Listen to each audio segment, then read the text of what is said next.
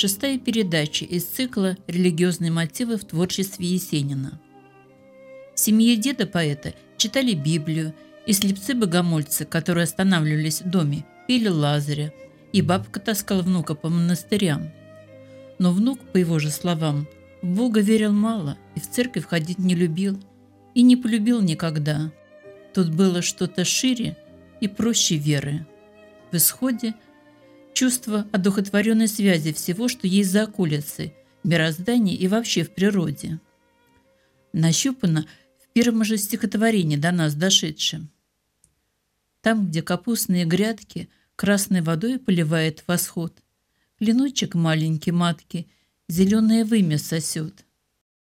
Всеобщее родство, кровное взаимоперетекание всего и вся – это и есть уникальное мироощущение Есенина. Человек вплетен в природу, возвышен до нее и одновременно опущен до нее. Отсюда снижение абсолюта до уровня животной неизреченности. Господи, оттелись! Пока эта литургия служится среди стад, она всего лишь естественна.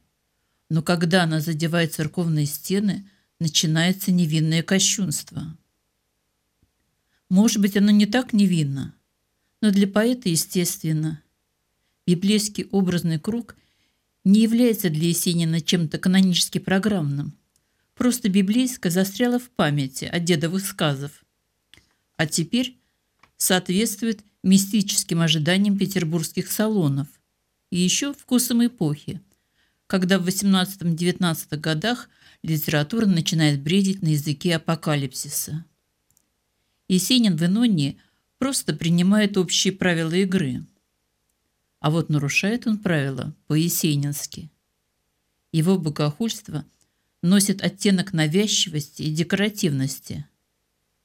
Он выплевывает Христово тело изо рта, выщипывает Богу бороду оскалом своих зубов. Он делает примерно то же самое, что и Маяковский. Но в отличие от Маяковского, все-таки нервничает и торопится – он выкрикивает свои богохульства на улице случайным зеваком и ждет, что его будут бить. Знаменательно, что подоспевшие реляционные матросы, послушав его, берут защитное кольцо. «Читай, товарищ, читай». Такой душе революция, что вывернутая бедня.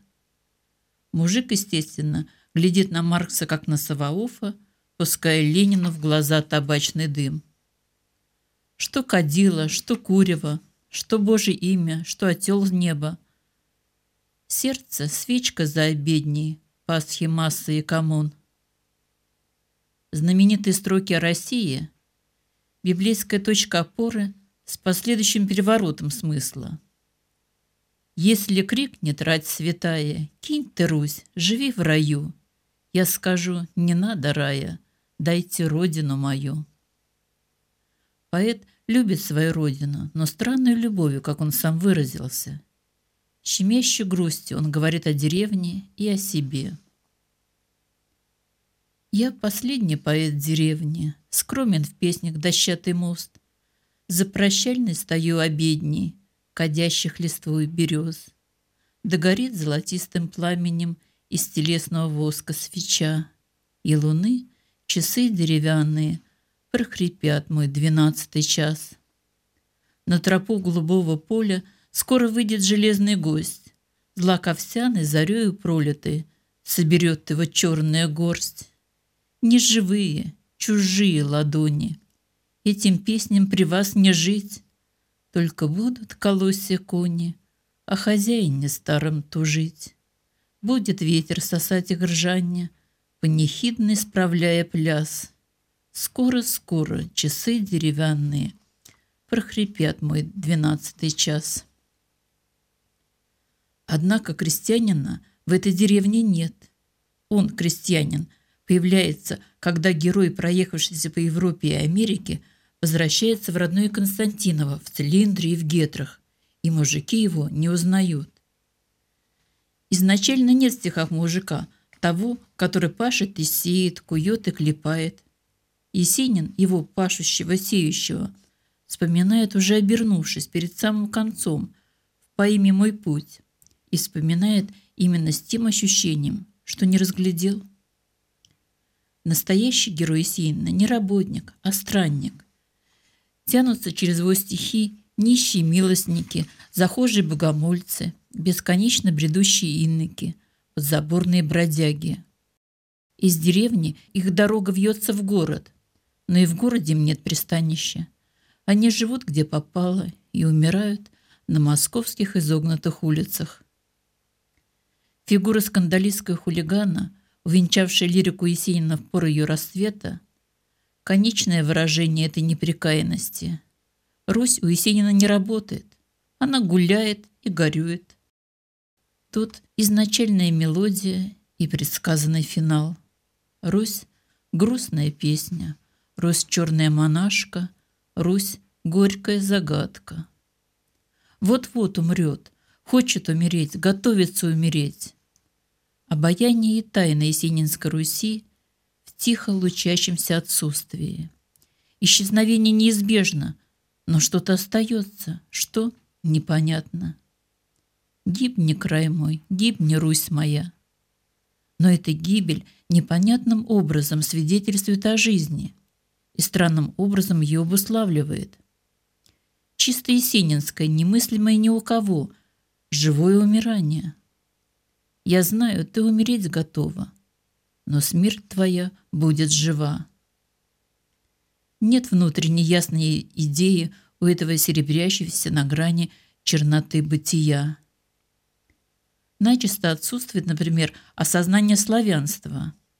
Один раз помянуто в речи Пугачева, вскользь, скорее речевая краска, чем мысль. Не только Некрасова, но и Тютчева нет в генной памяти. Русь не имеет внутри себя центра. Скорее, это святое место, которое пустеет и восполняется. Из России бегут. Калмыки бегут к монголам и китайцам, а казаки – вместо того, чтобы удерживать, завидуют бегущим. Сами бы с радостью ударились в бега кочевья. Для нынешних читателей строки о распаде России, из которой рвутся прочь попавшие в ее объятия народы, почти газетная злободневность. Но для Есенина, невзначай воспроизводившего подобный спор в Пугачеве, он не имеет глубокого смысла. Держава ему не жаль, Держава белая, господская, дворянская. Пугачева жаль, но ему помочь невозможно, потому что в его вольнице тоже гибель. Возникает своеобразный баланс тупиков. Прокляты и те, и эти. А если кто-то в драке прав, то он звереет так же, как неправый. Впрочем, неправый при этом внутренне свят так же, как и правый. Интересно, что образ черни отсутствует, именно образ, потому что чернь, как понятие, имеющее узкий сословный смысл, в Пугачеве мелькает.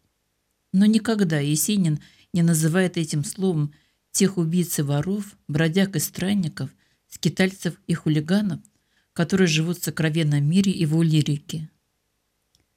С большой эпической темой чернь взятую на прокат из исторических трудов, еще можно примирить. В лирику чернь не вписывается. Поэт Есенин живет в другом измерении –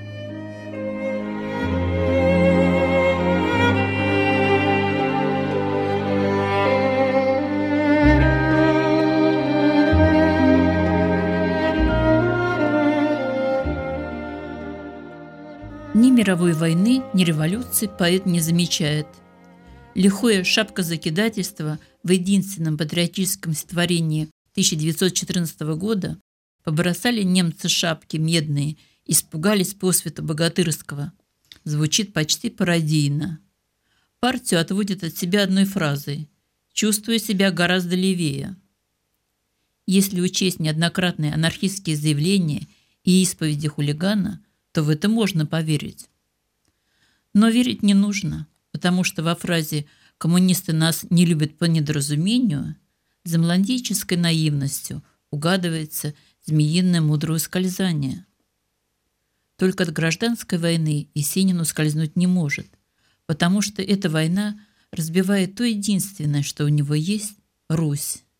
И прокляты в этой войне опять-таки и те, и эти.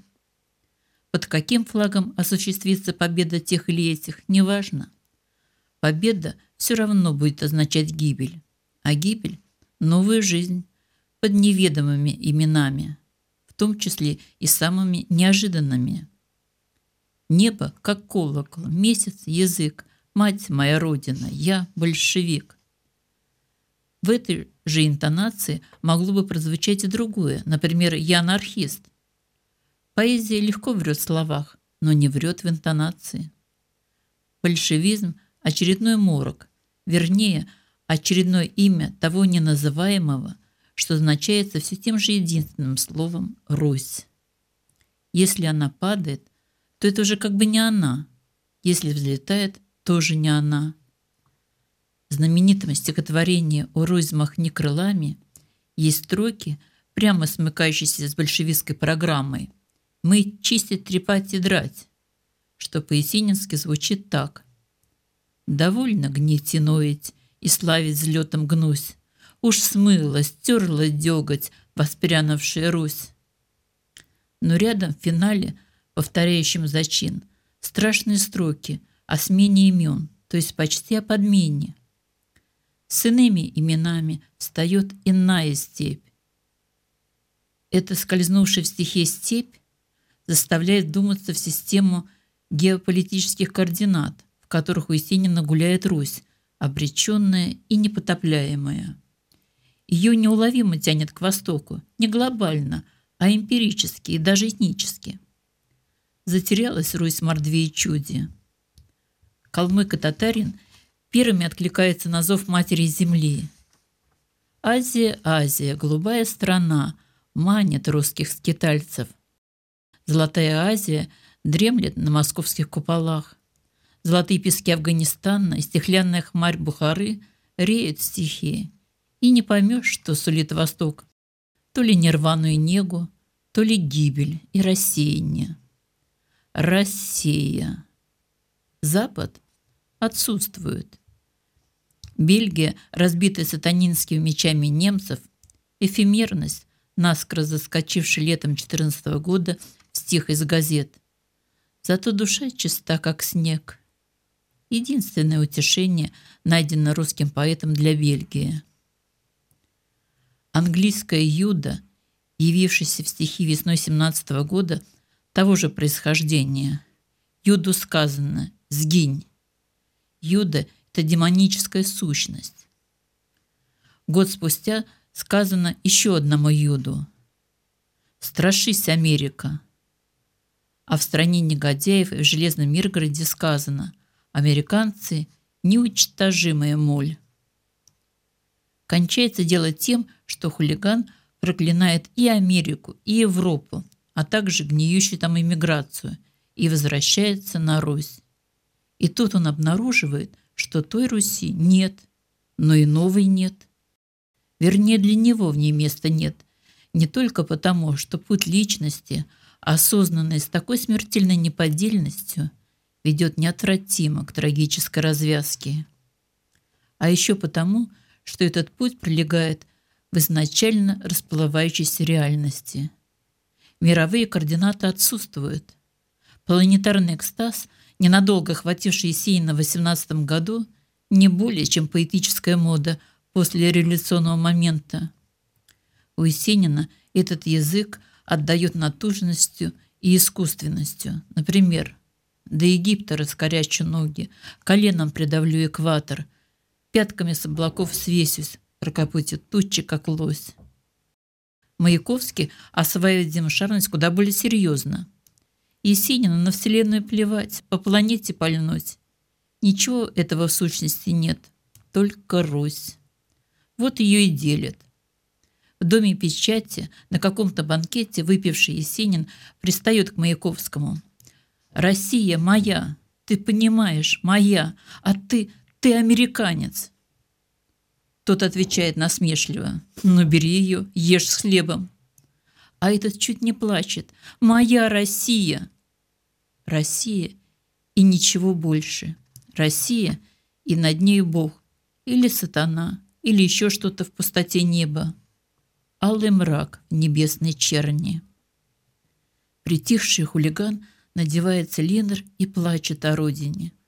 Планета несется дальше, решая свои вопросы, умиротворяя враждующие племена, изгоняя из их жизни ложь и грусть. Что остается? Шестая часть Земли с названием кратким Русь. Планетарное мышление, пропущенное через единственную живую точку на этой Земле, испепеляет ее, и на пепле всходит поэзия. Волевой центр ее – смертная зависимость между ситуацией, в которую Родина попадает, и твоей вольной волей. Это нерушимый узел, и это сюжет – с которым Есенин входит в мировую лирику. Как все гениальное, в логику это не укладывается. И всю тебя я знаю, хочу измять и взять, и горько проклинаю за то, что ты мне мать. При переводе на язык логики это обращение к родине может показаться нравственно бракодаброй. Проклинать родину и одновременно продолжать быть ей верным сыном – это чисто русское состояние. Но здесь оно подкреплено необычной ссылкой на абсурдность мироздания, в котором ты не виноват, а мучительным осознанием того, что этот абсурд создан в том числе и твоей свободной волей. Тут не вина в старом дворянском или интеллигентском смысле. Тут переживание фатальной греховности, коренящейся в глубине непредсказуемого, народного, вернее природного бытия, с трудом и болью выходящего к осознанию личной ответственности, то есть в народном же понимании готовящейся к неотвратимой каре. Можно сказать, не было ему счастья, потому что не было счастья его родине. Поэтесса Надежда Вольпин, близко знавшая поэта, почувствовала глубже и точнее, и страшнее – вот счастья-то он и боялся.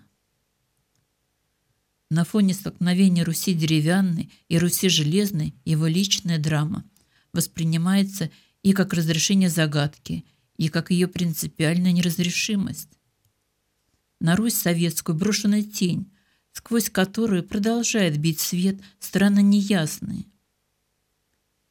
Вглядываясь в вождя, символизирующий этот апокалипсис, Есенин становится в тупик весной 20 -го года сказано.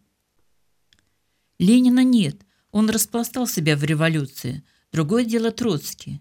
Троцкий проносит себя сквозь историю как личность, а Ленина самого как бы и нет. Куда легче эту проблему разрешает Маяковский, одержимый идеей упорядочения Вселенной. Ленин входит в его мир как мотор в систему приводных ремней. В ржаной мир Есенина Ленин не может прости ни с какого боку председатель Совнаркома не похож ни на романтического мятежника, ни на народного мстителя. В нем нет ни разинского разгула, ни пугачевской бунтажной крутости. Но интересно, что, не влезая в мир Есенина ни одной конкретной чертой, Ленин остается для него магически притягательной фигурой, загадкой. Загадку это помогает разгадать пронаглоблен, крюшинский мужик, прицелившийся пограбить барское имение. С другими угрюмыми мужиками, прихватив на крыльце гостящего в деревне поэта, Криушинский пытает его на предмет столичных новостей, то есть каковы будут цены на рожь и не, и не дадут ли господскую землю без выкупа. Поэт, отягченный думой, долго не может ничего сказать, а потом выдыхает четверостишие, которое по точности и глубине – способна, наверное, уравновесить добрую половину маяковских лестничных маршей. Дрожали, качались ступени, но помню под звон головы. «Скажи, кто такой Ленин?» Я тихо ответил «Он, вы». Самое потрясающее и самое коварное тут тихо. Тихое вкрадывание в истину, который вот-вот взорвется. Да кто же он такой пронаглоблен, поплатившийся в Ленине? Вызвавший его к жизни и тихо с ним отождествившийся. Булдыжник, драчун, грубиян. Добился-таки своего. На господском рояле, выброшенном в снег, сыграл тамбовский фокстрот корова, за что и был поставлен к стенке. Между прочим, когда в реальности решалась судьба имения Анны Снегиной, Есенин мужиков удерживал. Он говорил, уничтожать все это глупо, а лучше забрать и устроить читальню или амбулаторию для села. А Глобля натурально рвался все раздолбать и пожечь. Самое интересное, что на его стороне оказалась и моя терпеливая мать. Чужого не жалко, у нас же награблено. Поневоле вспоминаешь сказанное о родине. Проклинаю за то, что ты мне мать. Так в чем разгадка российского сфинкса? В фигуре вождя, будь то Разин, Пугачев, Ленин или любой коновод смуты, а в той смуте, которая таится в душах голубоглазых пастушков, мечтающих стать хулиганами. Потому им и любы бандиты, что всосали в себя их гнев. Их гнев, их отчаяние, их веселье. Их ум, что укреплен в разгуле, их любовь, что утолена в разбое. Это же нужно себе ощутить и признать, и не покаяться при этом. Вариант психологически почти немыслимый и только поэтически давшийся гению. Великие поэты Серебряного века знают два ответа на вопрос о личности, столкнувшейся с роком истории. Одни чувствуют себя наперсниками рока. Тут правофлангом шагает Маяковский. За ним с робкой улыбкой Пастернак и еще, пожалуй, Цветаева. Другие чувствуют себя жертвами. Мандельштам, Ахматова и, пожалуй, та же Цветаева, яростная от того, что эта роль не по ней – но так тихо, так певуче, так кротко совмещает в себе и то, и другое только Есенин. Это уникальное выражение эпохи, в которой ослепительно соединяются обе бездны – верхняя небесная и нижняя преисподняя. Лирический герой проходит между ними с наивностью младенца, не понимающего, что делается вокруг, впервые видящего вещи и кущи, формы и цвета.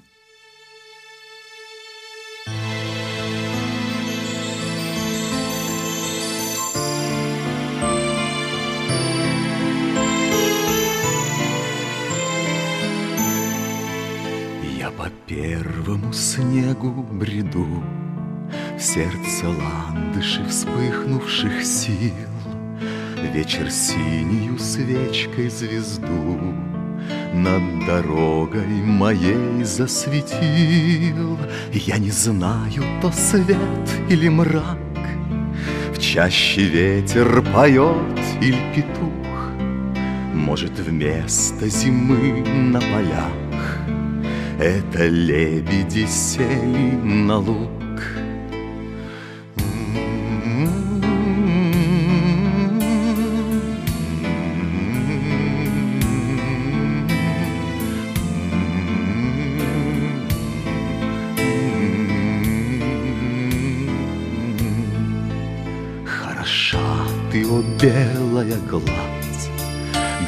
Кровь мою легкий мороз.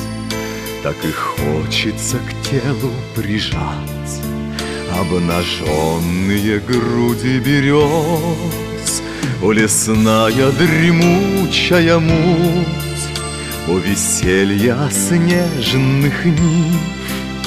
Так и хочется руки сомкнуть Над древесными бедрами О лесная дремучая